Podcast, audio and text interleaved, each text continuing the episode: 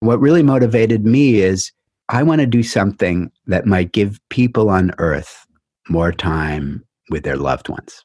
And in some ways, it was selfish. It was, I will be incredibly motivated to get up every Monday morning, Tuesday morning, Wednesday morning if I know I'm going to work.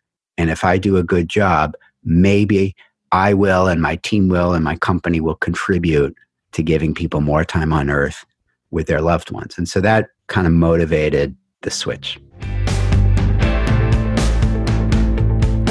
Welcome to Elevate, a podcast about achievement, personal growth, and pushing limits in leadership and life. I'm Robert Glazer, and I chat with world class performers who have committed to elevating their own life, pushing the limits of their capacity, and helping others to do the same.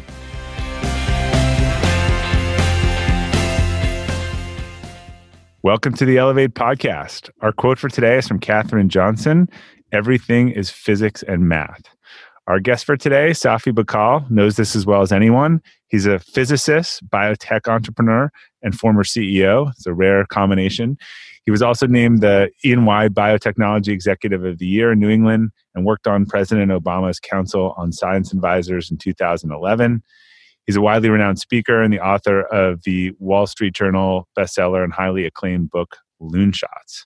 Safi, welcome. It's great to have you on the Elevate podcast.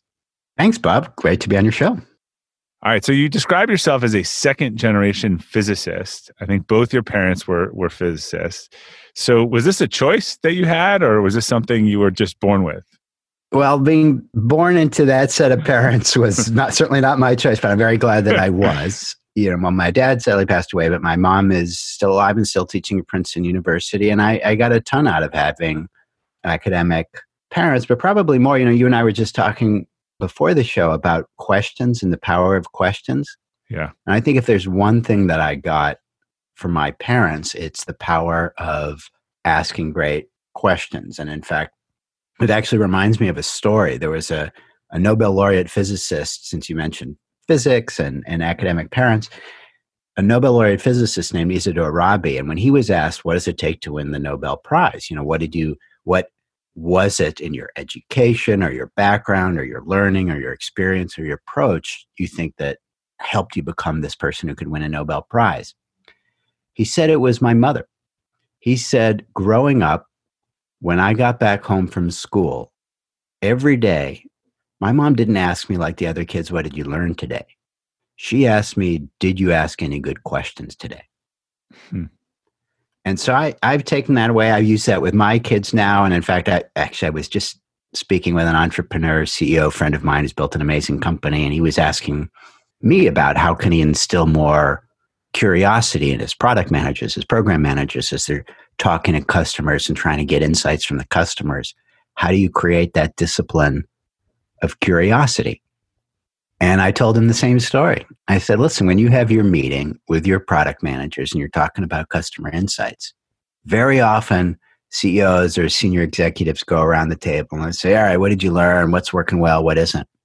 I said, put at the end of your one pager, you know, the checklist you go through, what were the best questions you asked?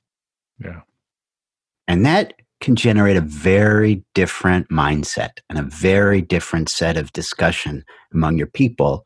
What were the questions that sparked the most interesting insights out of your customers that teased out of them the stuff that you could really do better in ways that were surprising? Not boring questions like, hey, what do you think of our product? Or, uh, hey, what's going well? But really surprising questions that kind of unlock something new that you can use to improve. Yeah, you know, a couple of things. You know, we were joking before the show that that we both heard people say to us, you know, no one's ever asked me that question before, and I I always think it's a compliment, or or I always think they're trying to avoid. I always say, was that not a good question, or do you not want to answer it? So it's it's interesting, but it sounds like you get that a lot too. I do, and I think you know, I think there's enormous power in that because there's a mindset. You know, if you're a manager or you're a leader, or even in personal life you want to get things done and move on to the next thing. So you want yeah. you're looking for closure. You're looking for answers. If you're a CEO asking somebody on your team, you know, what did you learn? What did you do? That person wants to give answers and move on and see you satisfied and smile. To step back and say, you know, what questions did you ask that you found were really useful?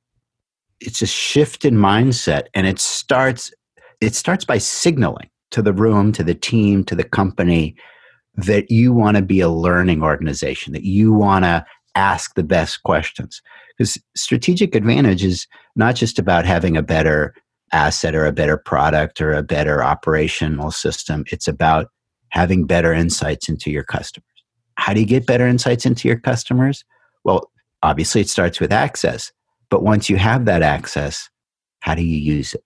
Are you really good at asking questions or are you just average? Yeah, and as we're recording this, we're we're in the middle of the COVID nineteen crisis, and I think you're really seeing the approach of different leaders around the world, from the ones who who are happy to be asked questions and the ones who do not want to be asked questions.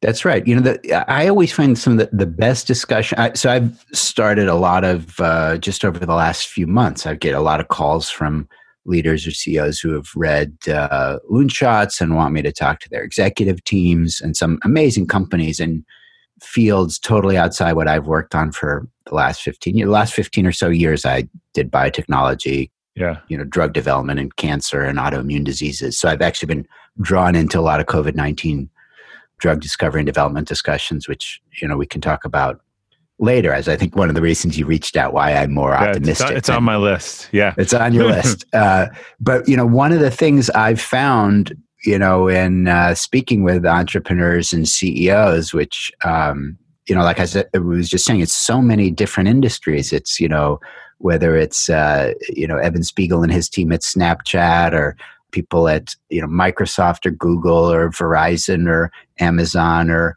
tech companies, of financial institutions, small companies, big companies, you know, rapidly growing companies. Just asking great questions is so much more satisfying discussion on both sides than giving them the answer. A lot of them say, "Hey, Safi, you've been a CEO, public company, blah blah blah. You know, uh, what would you do here?" Yeah. And, you know, of course I could say, well, I would do these four things. But it's much more fun for me and much more fun for them by, you know, when you can turn it around and tease out of them how are they thinking about it and what do they see as their big challenges for them. And very often when I do that, I say, whoa, actually, my first reaction to answer that question wouldn't really have worked very well because there, there's something else that they're worried about that they're struggling with that I wasn't aware of. So I've actually learned a lot just from this, you know, last year or so of talking to folks all over the country and actually in the military as well Navy, Air Force, national security organizations. So many of them struggle with the same set of issues and same set of topics. How do we innovate faster and better?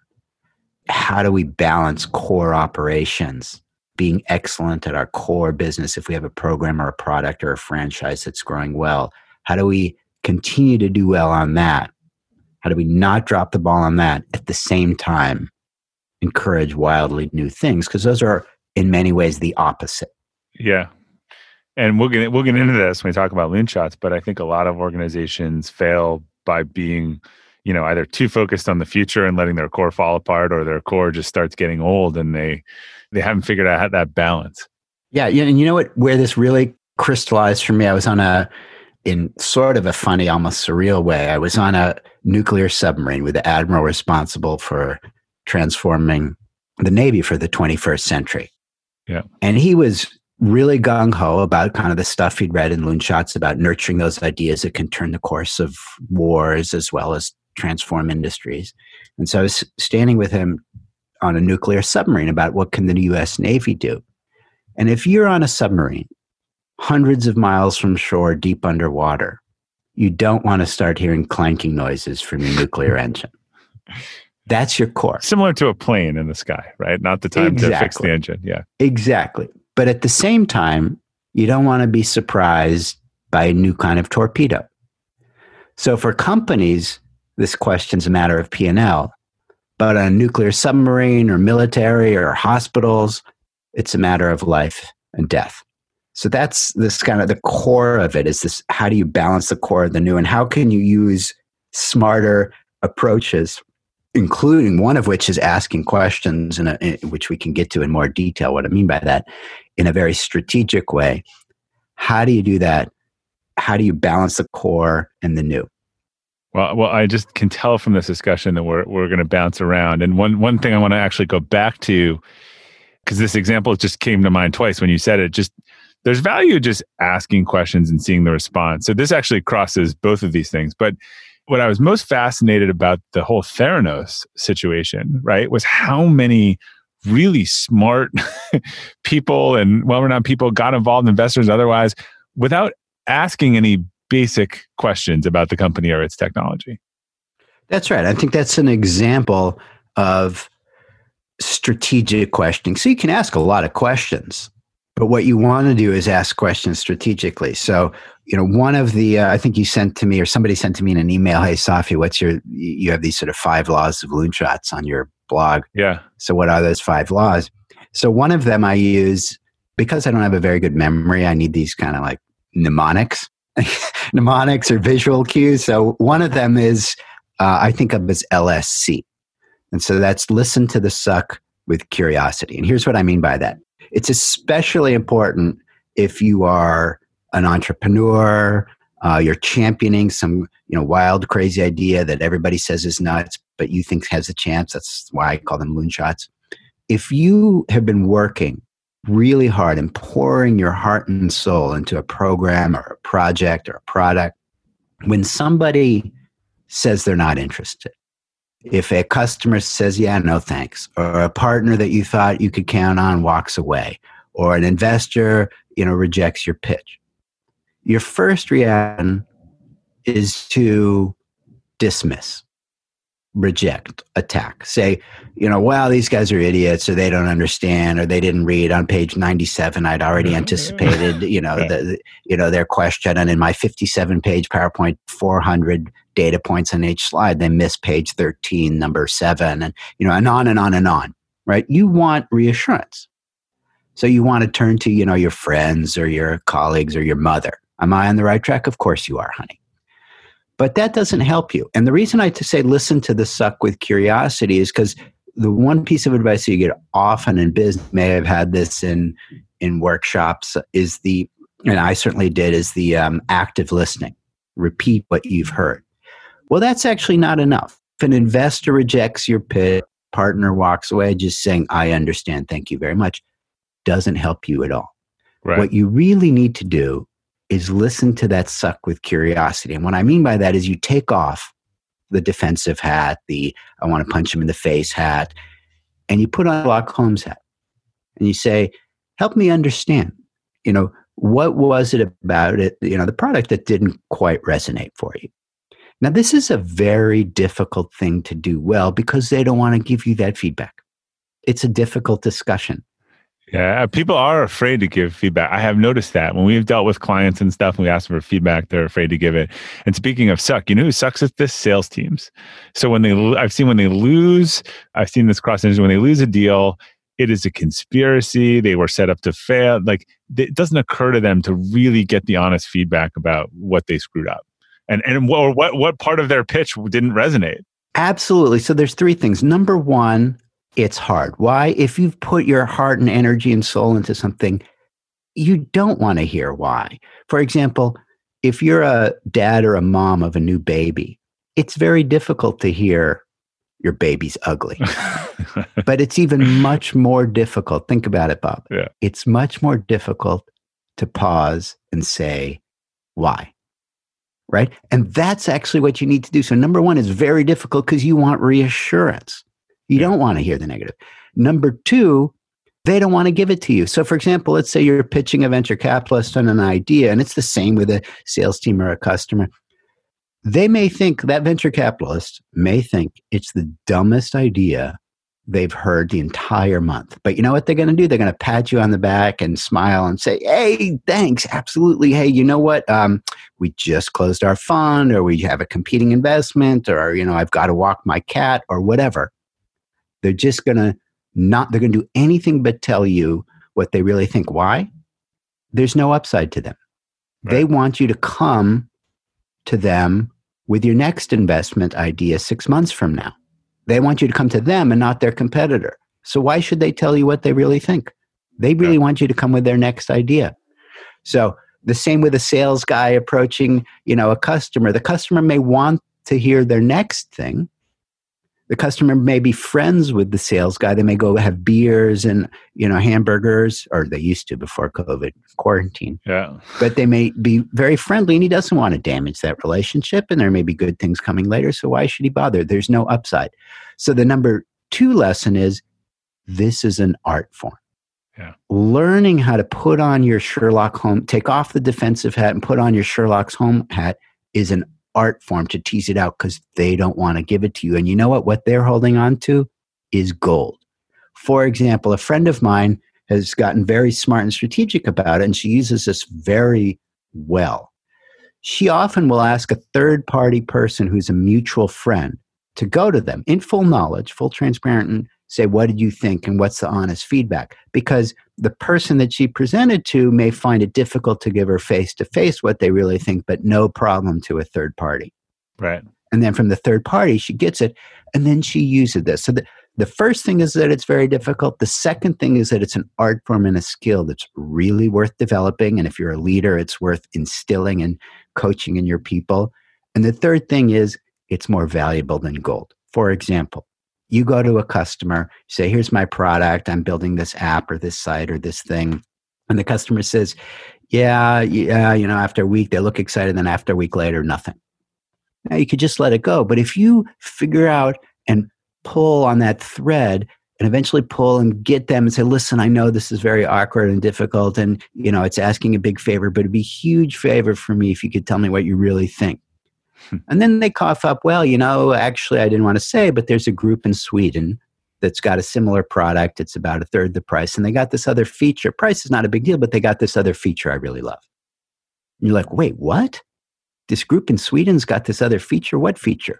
Holy yeah. cow, we can do that. We can do that even better. And we can add this, this new feature and combine. You have just learned something precious by pulling on that thread.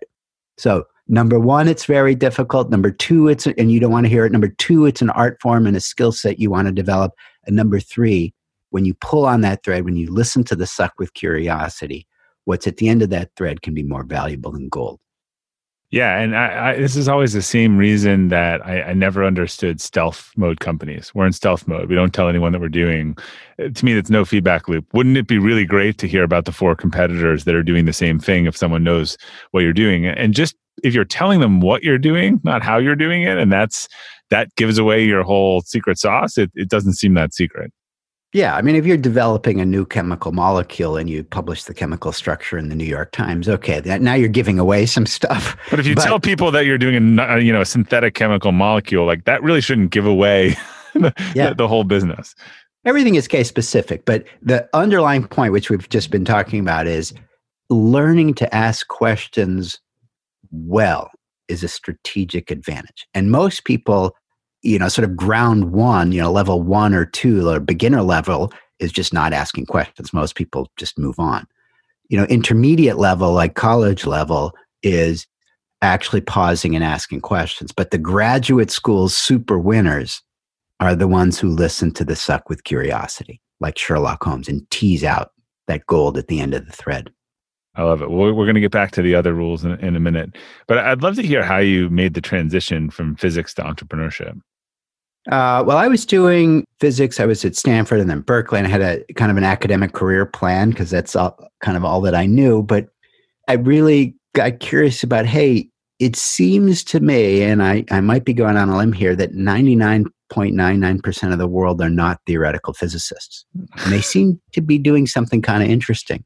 And sort of the world seems to be working kind of without theoretical physicists. Like, how does the world work? And what is a market? And what is a capital market? And what is a business? And so I just got very curious about that. As I did a detour in um, New York, I worked for a management consulting firm named McKinsey, which is they're kind of like a halfway house yeah. between academia and the business world. They they teach you proper manners and etiquette, and before they let you loose on the business world, before you can wreak too much damage and then I, I just knew I uh, the bug or the urge to do something, do something bigger than myself. Because if you're in academia, you know your focus is the pursuit of truth, which is a very noble purpose and exciting and fun. But of course, you're focused on building up your career and your resume and original discoveries. And if you're at a consultant, your focus is on making, uh, especially you know, if you're in an elite consulting firm, your focus is on making large companies more successful. But I wanted to do something that was beyond that, that could help people more broadly, especially in the medical world and connecting science and business. And around that time, my father got sick. And unfortunately, he uh, died uh, not much after he discovered he had a rare type of leukemia. But I figured, you know, what really motivated me is I want to do something that might give people on earth more time with their loved ones. And in some ways, it was selfish. It was, I will be incredibly motivated to get up every Monday morning, Tuesday morning, Wednesday morning if I know I'm going to work. And if I do a good job, maybe I will and my team will and my company will contribute to giving people more time on earth with their loved ones. And so that kind of motivated the switch there is a definitive connection that I have seen between purpose and pain in terms of how, how, people choose their vocation and what they choose to be passionate about. Absolutely. I think, um, you know, I, I, saw some study. I, I don't know why it was just reminded of this, but so many of the very high achievers lost a parent early on or had that as a driving force. I think there's some stat like 40 or 50% of US presidents had their fathers pass away before they were 10 or something like that. Is that right? Yeah. yeah. I think it is sort of surprising, but I, you know, I know for me, I think about uh, losing my father, you know, almost every day or certainly every week. And it's, it's very meaningful and it's a very powerful motivator. I don't know what it's like for other people, but, you know, he was a big influence in my life for sure. So you went from physics to entrepreneurship, and then you served on uh, President Obama's Council of Science Advisors. How were you selected for that role? And I'd love to hear about what you learned from that experience. How was I selected for that role? I was um, President Obama. I think had a, a science advisory council that was very skewed towards the academic world. Uh, they had a few tech CEOs. Eric Schmidt has been involved for a long time. And I think they were looking for someone who had both academic experience, uh, which I did, and business experience, but specifically in biotech and healthcare, which they didn't have that much of. And so uh, one of the folks there had worked with me in the past and called me up and I said, uh, you know, look, I don't know anything about politics or, or national research or even the political history. He said, doesn't matter. You know, that's not why we're recruiting. We have a, a building full of people who are experts in that, but we don't have any biotech CEOs around. So I came in, I joined. I actually felt it started off like a disaster because um, they put all these people around a giant U-shaped table in this building that they were in in Washington, and I didn't realize at the time it was sort of like an audition. They had like forty people or something, and there were all these very well-known people going around the table. Everyone had, you know, did a two-minute introduction or something, and you know, there was a general of this and a president of this hospital and a president of that university and like a half dozen Nobel laureates, and they were listing their accomplishments. And you know, I had a very short list of you know what I was going to say about myself, and by the time it got to me, I was like, wow, there's just like no way they're going to pick me for this thing. You know, it's a little bit absurd. And uh, the guy on my left had been at uh, was the president of uh, Caltech, and he's listing all the Nobel laureates from Caltech. and I'm like, oh my God, like, what am I going to say? These guys are all like 10 or 20 years older than me, too. And uh, so, but I just, th- when it got to me and he finished, I was like, well, I actually sort of just threw away my script and kind of told a little joke because he ended his thing as saying, well, you know, at Caltech, we have this reputation of being a monastery, you know, a very monk like institution. And he said that, and then they turned to me, and I just like, huh. And I said, well, uh, before I get to introducing who I am, I said, you know, my parents were at Caltech. My father was an assistant professor at Caltech, and he met my mother on a trip to Israel and brought her over to Pasadena, California. And I was born at Caltech. And I said, so I am what you might call proof by counterexample that Caltech is not a monastery. And everybody just totally burst out laughing. It, in retrospect, it's not that funny a joke, But you got to remember, this was like a room full of mathematicians and physicists. And, you know, I, I, was just like, I basically figured, like, look, there's so many prestigious, famous people around here. No one's going to choose me for this thing. So, uh, you know, might as well just have a little fun, have dinner, and then go back to the real world. And anyway, everybody laughed. And then, like, a week later, I got a call. Oh, yeah, they would like you to do this project. okay, so that's how a joke landed me on. I think that was kind of a loonshot when when you think about it. Yeah, it was sort yeah. of a crazy idea, and it just happened, and that actually ended up turning the research I did for that ended up sparking uh, the research that I did for uh, the book Loonshots. Have you ever owned something that inspired you to up your game? Two years ago, I bought a dual suspension mountain bike for the first time, and it pushed me to ride trails that I had never been willing to try before. When we own exceptional things, they inspire us to do exceptional things. The all new Lexus GX has exceptional capability that will have you seeing the possibilities you never knew existed. Its advanced technology and luxurious interior mean that wherever you go, you'll never go without. The Lexus GX comes with available dynamic sky panorama glass roof, available front row massaging seats, best in class towing capacity, available 33 inch all terrain tires, and available multi terrain select. I've seen the new Lexus GX popping up all around my town, and not only does it have the capabilities to take you to new places on and off the road, but it's a great looking car. The new Lexus GX is ready to raise the bar for you. Live up to the all new Lexus GX, luxury beyond limits. Experience amazing at your Lexus dealer. When you're hiring for your small business, you want to find quality professionals that are right for the role. That's why you have to check out LinkedIn Jobs. LinkedIn Jobs has the tools to help find the right professionals for your team faster and free. LinkedIn isn't just a job board. It helps you identify and hire professionals you can't find anywhere else, even those who aren't actively searching for a new job but might be open to the perfect role. Case in point, last year I asked the CEO of a major ski resort how he got his job, and he told me that he saw it on LinkedIn and decided to apply. In a given month, over 70% of LinkedIn users don't visit other leading job sites. So if you're not looking on LinkedIn, you're looking in the wrong place. On LinkedIn, 86% of small businesses get a qualified candidate within 24 hours. Hire professionals like a professional on LinkedIn. The team at LinkedIn is also constantly finding ways to make the process easier.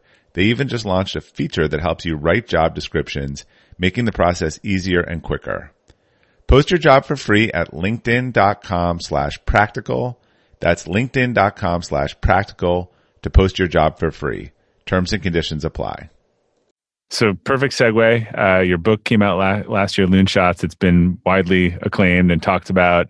I think this thing that is really hard for people to put their you know hands around, which is how to cultivate the big ideas that seem crazy, but the ones that end up changing the world.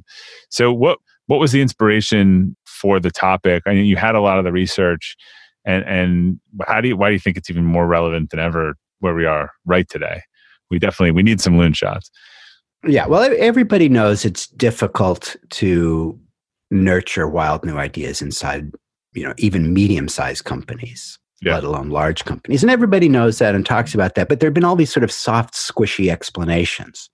There hadn't been anyone who had really developed the science of it and got some useful conclusions about what you can actually do practically that's different. Now, what what sparked it, and is actually enormously related to what we're going on what's going on in the country right now goes back to that first meeting that I had at the, uh, with President Obama's Council of Science Advisors. After I was selected uh, and I flew down for the first meeting, the chair of the group stood up and said, "Thank you, and uh, you know your job is to develop a recommendation for the president on the future of national research. What should the United States do for the next seventy years?" He said, "Your job is to write the next generation of the Vannevar Bush report. And I remember thinking, wow, I have no idea who Vannevar Bush is or what his report was. I'm probably the wrong guy for this job. and probably what like a lot of people would do, I was thinking, hmm, how do I get out of this? Because I'm definitely the wrong choice for this job. But that ended up sparking, uh, you know, going back in history and figuring out what they were talking about. And so Vannevar Bush was the dean of engineering in MIT in the 1930s and got a very clear sense that the US was falling behind in science and technology relative to this kind of startup uh, movement in Germany at the time, which is Nazism, that Nazi scientists were moving far faster than American scientists. And in fact, that was the case.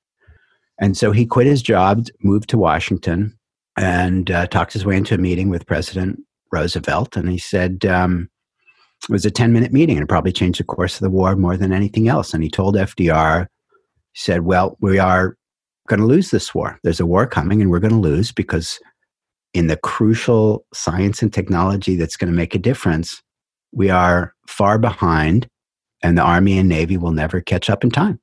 And he, as it turns out, was right that we were far behind. In fact, when, when the war started in 1939, we were drastically outmatched. We had the, the Germans yeah. had these things called U-boats, which Allies had no answer and were sinking ships every month faster than the Allies could build them. They had these planes, the Luftwaffe, which the Allies also had no answer, and they kind of wiped out Western Europe in a matter of weeks.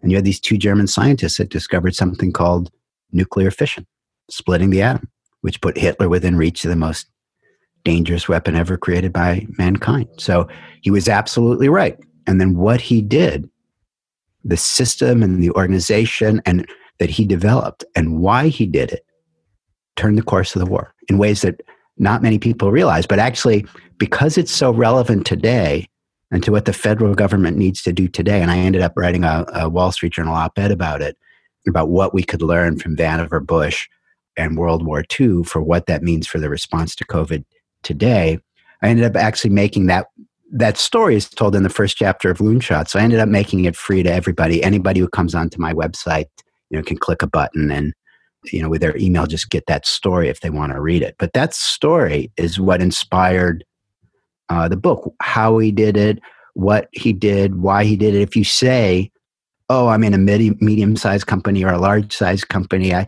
we're really struggling to innovate, and that's the calls I get today from not only giant companies of 10,000, 50,000, or 100,000 people, but even companies, you know, let's say it's Spotify or Snap or these companies that started off as five people and now are a couple thousand and, and name brands, same question.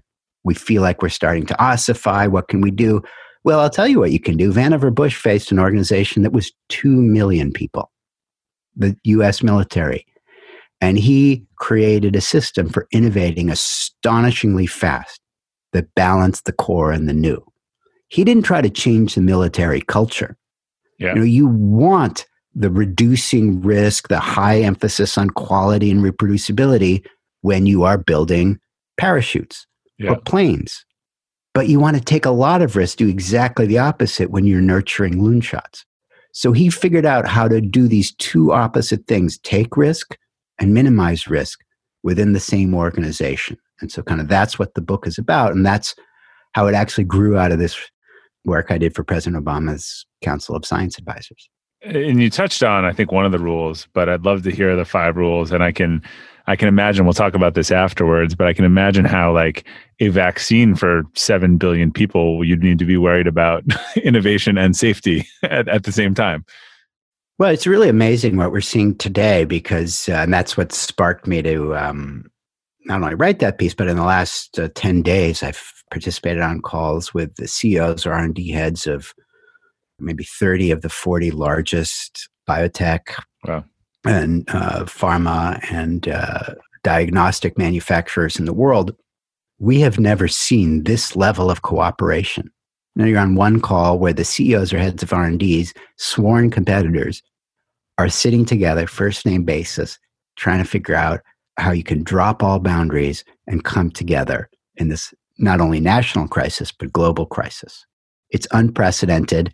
And it's not unprecedented, it's unprecedented in the last few decades, but that's exactly what happened 80 years ago. And there's some very important lessons from what happened 80 years ago for today. And so that's actually how I've been spending a lot of my time in the last uh, couple weeks. And so, what are the five sort of core rules or that create the condition for loonshots?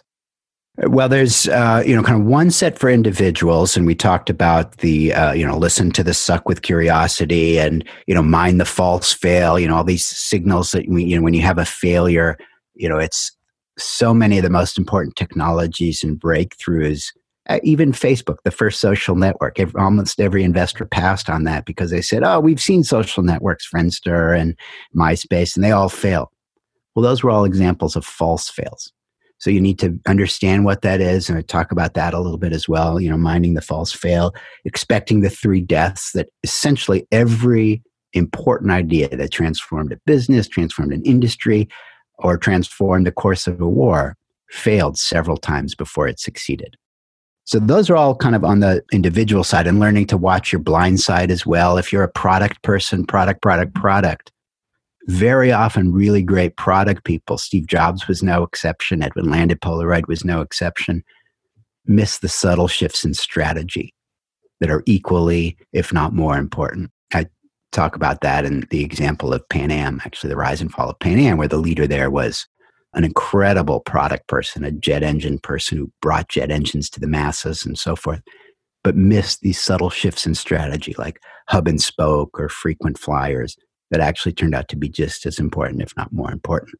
So those are all on the individual side you know, we're going really fast because this is a podcast, but people can, yeah. you know, read about it. Yeah, and we still want them to buy the book, so we don't have to give it all away. You can buy the book. You can get that first chapter for free. You can read this Five Laws of Loonshots on my blog at um, loonshots.com or mylastname.com.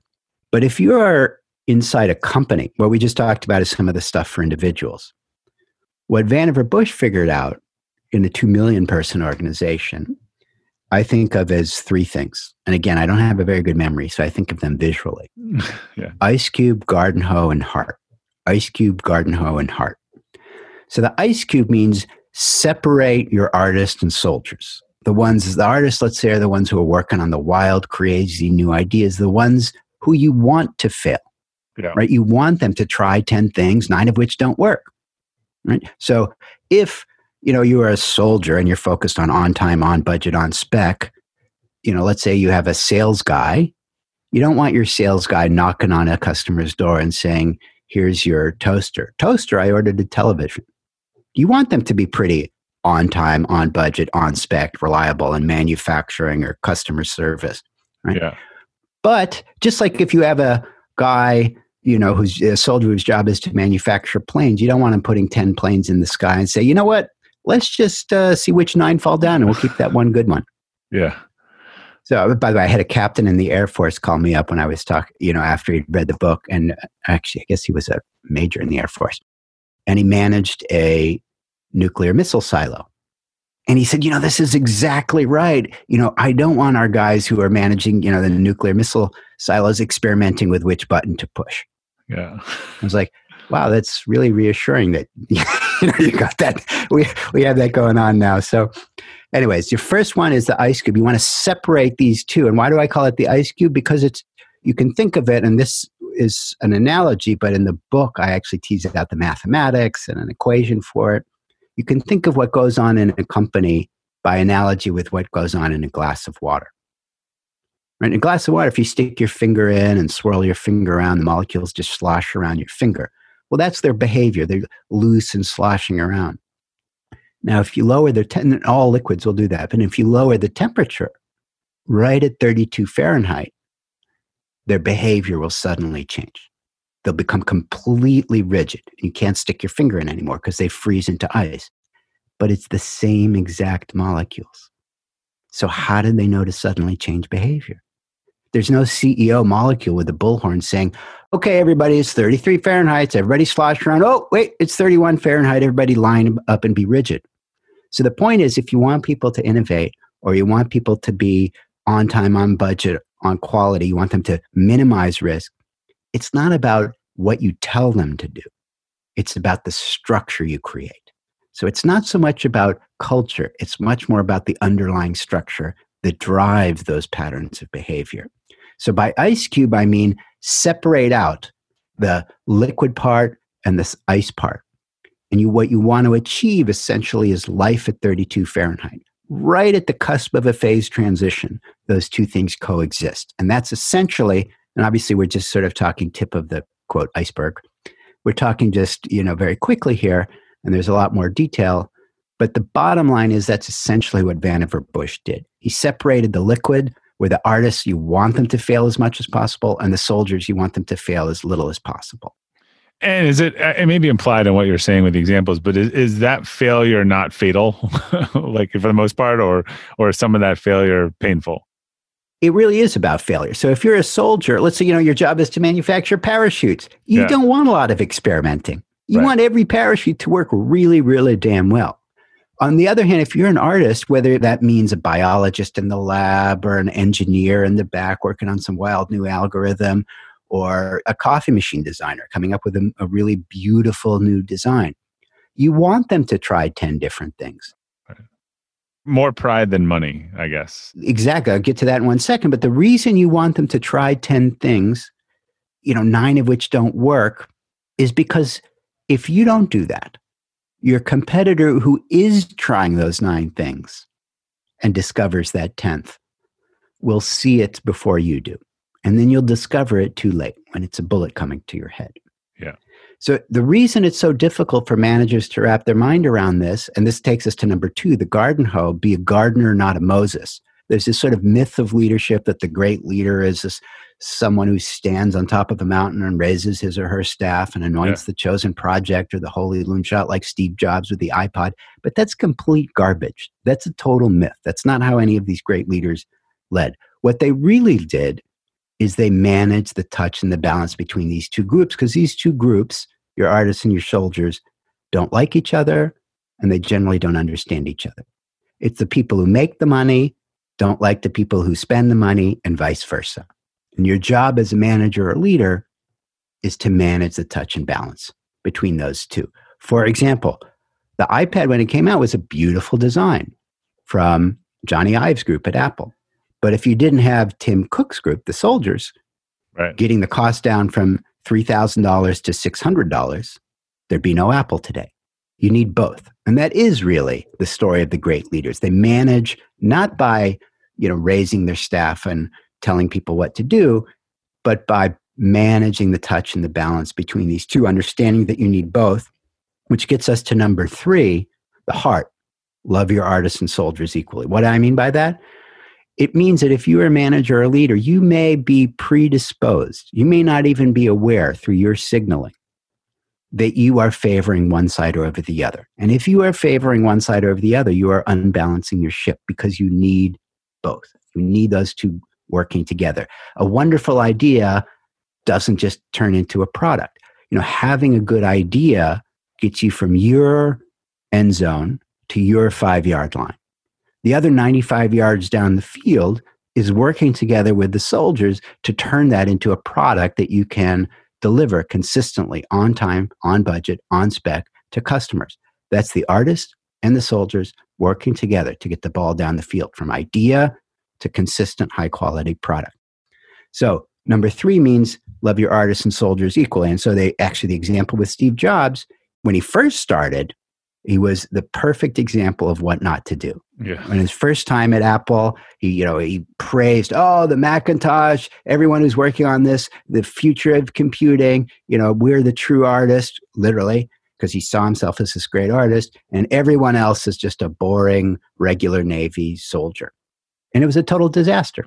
And, and those divisions made all the money. And yeah, and the soldiers, of course, are bringing in all the money. Yeah. So it was a complete disaster. People on both sides started walking out, and you know the, the street between their two buildings was known as the DMZ, the demilitarized zone. There was so much hostility, right? And then when the Macintosh launched, it was a total flop. It was overpriced, it overheated, it was underpowered, not enough memory, and no one bought it. And Apple was rapidly headed for bankruptcy. Yeah. Fast forward, and of course, he was asked to leave justifiably. Fast forward 12 years later, when he came back, and why he came, how he learned that is another sort of fascinating story. He learned it from the movie business, where you have to balance artists and soldiers yeah. and filmmakers and producers and so on. When he came back, you know, he balanced the Tim Cooks and the Jony Ives, the soldiers and the artists. And Tim Cook, of course, he had recruited. Of the first things he did is he looked for a really great operational guy and he found somebody at Compaq Computer whose nickname was, quote, the Attila the Hun of inventory. Now, if there's a better name for a soldier inside a company, I couldn't make one up. Yeah. And he led by managing the two. And when he died, was it the artist, which is how Jobs saw himself? Was it the artist who took over? No. The legendary Jony Ive and his design group? No. It was the ultimate soldier. So he loved both equally. And so that's an example. If you're a manager or a leader, and I have so many other examples from you know friends and colleagues who are subtly signaling their troops. Anytime you only talk about your innovation group or some new idea, you're subtly signaling to the rest of the folks who may be working on 90, 95% of the revenue of your company that they don't matter, that they're second class citizens. Right. A friend of mine who runs a major magazine you know, was saying that they said that their leadership team is always going on about whoever's squawking the loudest about some shiny new toy or podcast or whatever. She says, I'm putting, we're working nights and weekends to put out a magazine every 30 days. And it just makes us feel like crap when that's all they talk about. Right. So you have to signal both. So those are the three the ice cube, separate your artists and soldiers, the garden hoe, be a gardener, managing the touch and the balance between those two, and the heart, love your artists and soldiers equally. I've always wondered sort of what separates the sort of daydreamers from the people who get it done. I know some of it is is covered in what you said there, but there was this company Quirky a few years ago that was like democratizing creating consumer products, and it was growing like crazy. It raised a ton of money. Uh, they were launching, you know, all these products every year. People were helping them design them. They were competing in all these categories, and and when it went under, uh, I remember reading sort of one of the post-mortems that said, you know, it just sort of flew too close to the sun. And and sometimes when you do like it's crazy enough to work or it's crazy enough to not work. Like even with all those right conditions, sometimes is it a matter of just the two to three degrees of you know flying too close to the sun to get burned, or or you make it around? I, I don't remember quirky. I remember the name. I don't remember exactly what happened in their particular circumstance. Yeah, they were launching, they raised a ton of money. They were just launching consumer products using sort of crowdsourced uh, design and, and testing. So they were launching like tons of products every year and probably too many products, you know, to really go through them, but it was going to change how products were developed. Yeah, you know, the point there is when you get out of balance. If you are overly favoring the nurturing loonshots and wild, crazy ideas and you take your eyes off the ball on the franchises, right you will sink. So it's just like you're on that nuclear submarine. Yeah. If you just focus on oh here's some wacky new technology here's some great you know new tools and things that we can do and you take your eye off the ball and the nuclear engine you're going to be dead. And the same thing if you only focus on your nuclear engine and you don't pay attention to the new technologies that could come and hurt your business or hurt your submarine. It's a slower death it's a, it can be a very surprising and it can take a little longer, but it, when it happens, it can be very surprising. Hey, Elevate listeners. Whether you're selling a little or a lot, Shopify is the partner you need to keep the cash register ringing for your e commerce business. Shopify is the global commerce platform that helps you sell at every stage of your business. Shopify helps you turn browsers into buyers with the internet's best converting checkout 36% better on average compared to other leading platforms. I advise a lot of companies in the e commerce space, and almost all of them have migrated to Shopify. And as a buyer, what I love about buying from Shopify enabled sites is that they already know who I am, and I don't have to create a new account or enter all my payment info. The Shop Pay service makes it faster and easier to buy, which surely helps with conversions. Shopify powers 10% of all e commerce in the US, and Shopify's award winning help is there to support your success every step of the way. Sign up for a $1 per month trial period at shopify.com slash elevate, all lowercase. Go to shopify.com slash elevate now to grow your business no matter what stage you're in. Shopify.com slash elevate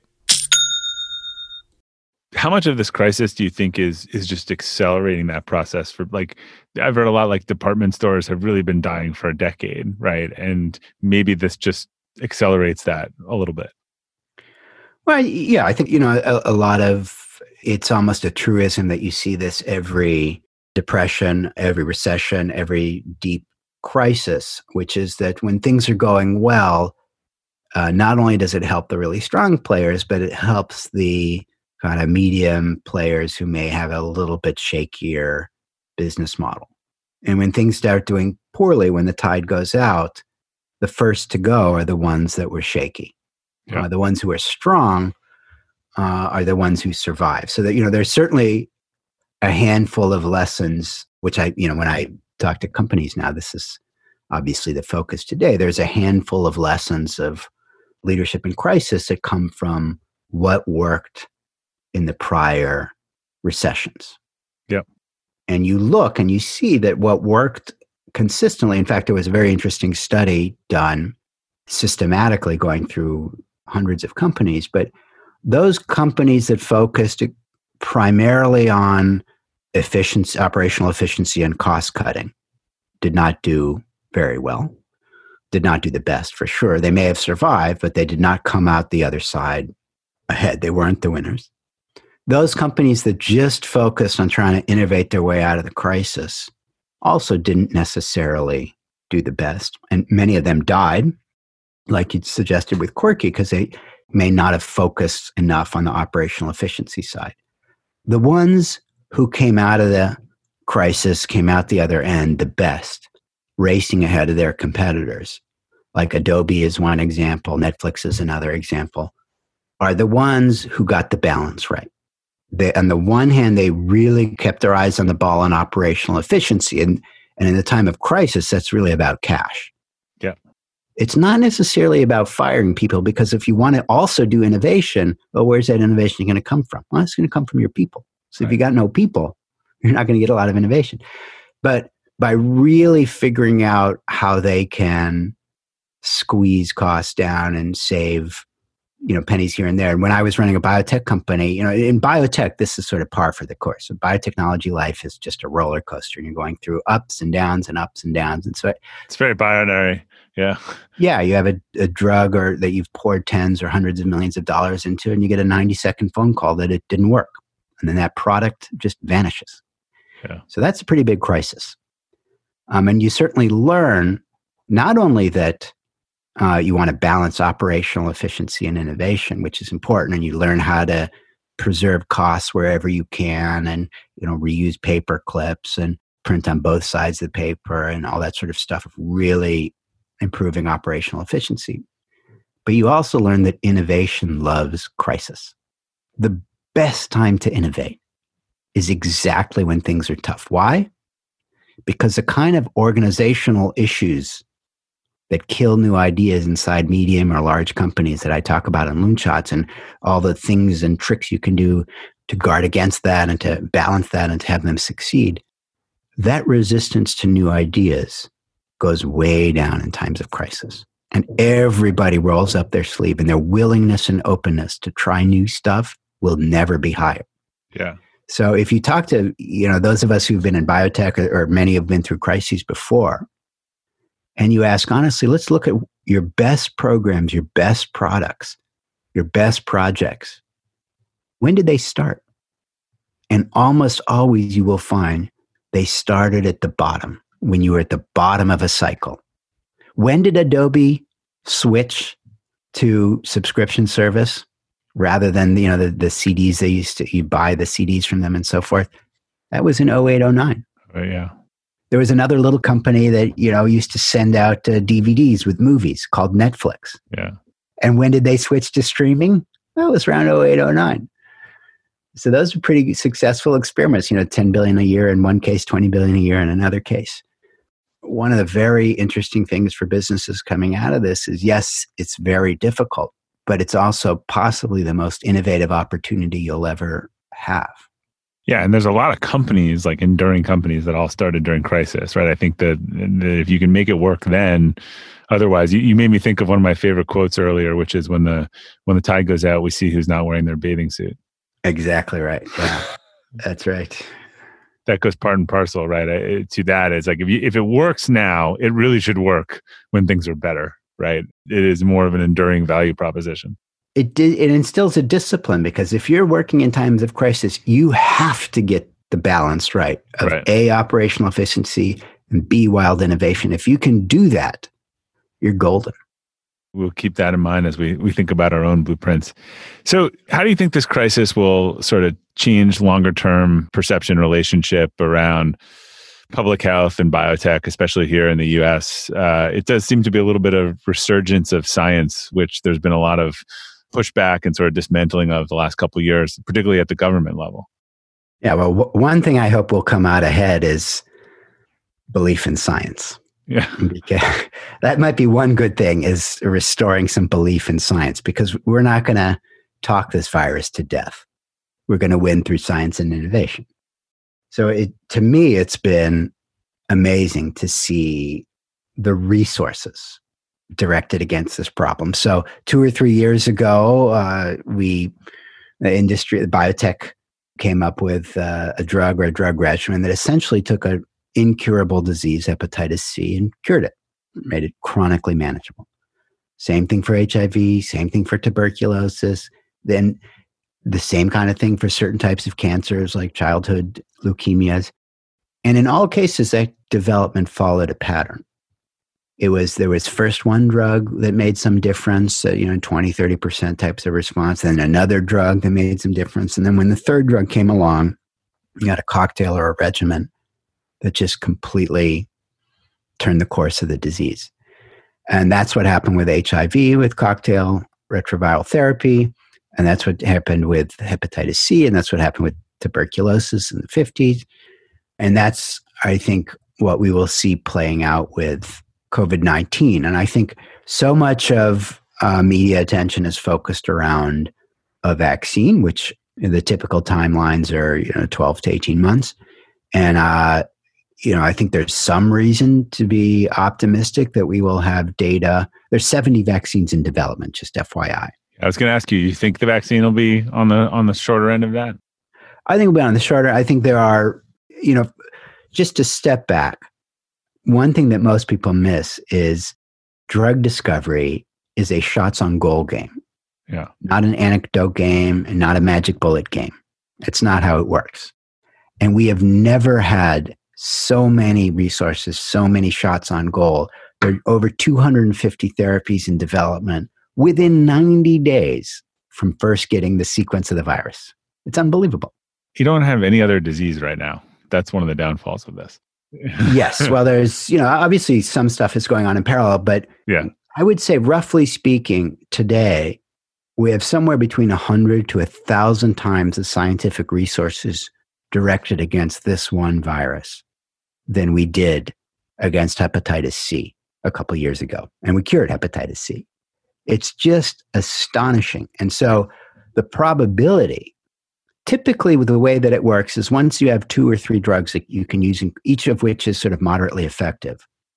And once you have two or three drugs that are moderately effective that you could use in combination, that's when you make a major breakthrough in turning the course of the disease, turning it from a fatal to a a chronically manageable condition. And I think that's that's how it played out in TB. That's how it played out in Ebola. That's how it played out in HIV. That's how it played out in, in a number of cancers.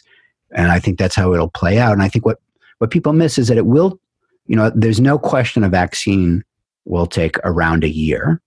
Now, some pretty conservative companies have already indicated or guided to having data in the fall, and I think that's very likely. There are already four in clinical trials, and so having data pretty soon is is not completely implausible. I think scaling that up will be a bit of a challenge, but having data and having early vaccine ready for early rollout to healthcare first responders in the fall, or I mean by the end of this year, and then more broadly to the public uh, early next year is seems pretty reasonable.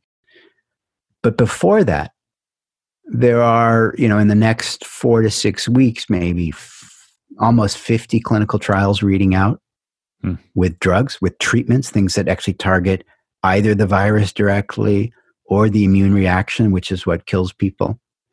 And you don't need all 50 to be successful. You don't even need 40 of those 50 to be successful. You just need a couple to make a difference in the next few weeks. And the immune reaction I was reading yesterday, that's what's affecting the healthy, otherwise healthy people, right? They're having a, an over immune reaction.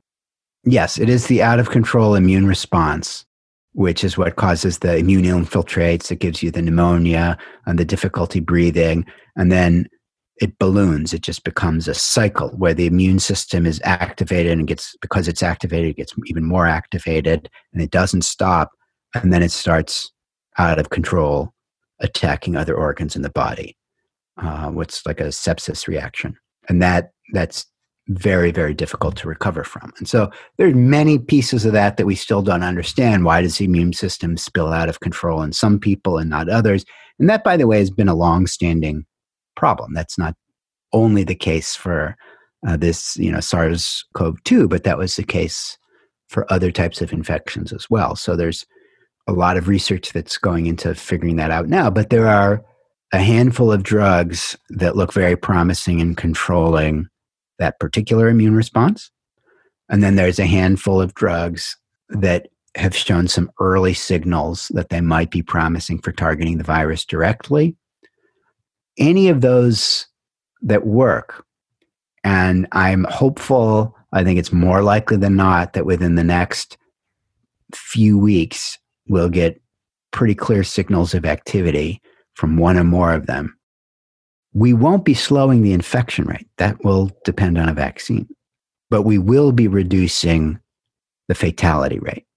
And that allows us to keep the economy open. Exactly. But you know, every so many people get common colds or you know there's four coronaviruses that are widely in circulation there's rhinoviruses that are widely in circulation everybody has dozens and dozens of viruses that they live with that are chronic yeah. but not fatal. If we have treatments over the next few weeks that can convert this into a chronic but not fatal condition, that completely changes the nature of the disease. So, last question for you: what, What's a personal or professional mistake, and this could be singular or repeated, that you've made that you've learned the most from? God, where should I start? I've made so many. I've, I've over the course of my career, there's just zillions. Um, you know, I think when I first started as a manager or leader, I had some good friends who kind of called me out on this, you know, a few years into it. I grew up with a very science background, very sort of logic driven, scientific driven, strategic driven approach to life. And that's not how everybody thinks. And so very often I would be leading from the head, but people really wanted me to hear what's going on with their heart. And so, very often, the mistake I made a lot in the beginning was, you know, not only leading from just the head, but also in failing to listen to the music behind the words. And somebody said that to me once years ago, and it really stuck with me. When someone is coming up to you and saying, you know, I'm having real issue with this report and this deadline or this thing or this sales guy, and at face value, it just seems like a really minor thing, but they are very agitated. You know, if you just address the surface problem, or the report, or the you know the particular conflict, or whatever, you're missing the music behind the words. What's really going on underneath? And so, a mistake I made repeatedly in the beginning was not listening to the music behind the words. And once uh, somebody opened my eyes to that, I started being much better in empathy and in teasing out what was really bugging people. And because of that, I was able to help people much better. So it took me, unfortunately, many years to learn that lesson. But when I did, I was very glad that I did. And that helps you, by the way, in personal life as well as professional life. I love that answer, and I think it's common for it to take a while to, to sink in for for most of us. Uh, Safi, where can people learn more about you and your work and find your book? Uh, well, you can obviously buy it online, but you go to my website, uh, loonshots.com or bahcall.com. And uh, like I mentioned, if you uh, enter email there, you get this uh, free copy of the book. And once a month or so, I'll send out a newsletter. Not like yours, Bob, which I get once a week. I don't have that. I don't know how you have that stamina and productivity to do that, but I'll do it maybe once a month if I can remember. I, am I'm going to run out of ideas one of these days. Uh, Safi, thank you for uh, joining us today. Uh, f- I learned a ton, fascinating conversation, and we'll we'll have to do it again, M- maybe in six to nine months, and we'll see how your uh, how this played out versus um, how, how you think it's going to play out. All right, thanks a lot. Thanks for having me on your show. To our listeners, thanks for tuning in to the Elevate podcast today. We'll include links to Safi and his work on the detailed episode page at robertglazer.com. If you enjoyed today's episode of the Elevate podcast or in general, I'd really appreciate it as you could leave a review. Uh, it helps new users discover the show. Thanks again for your support. And until next time, keep elevating.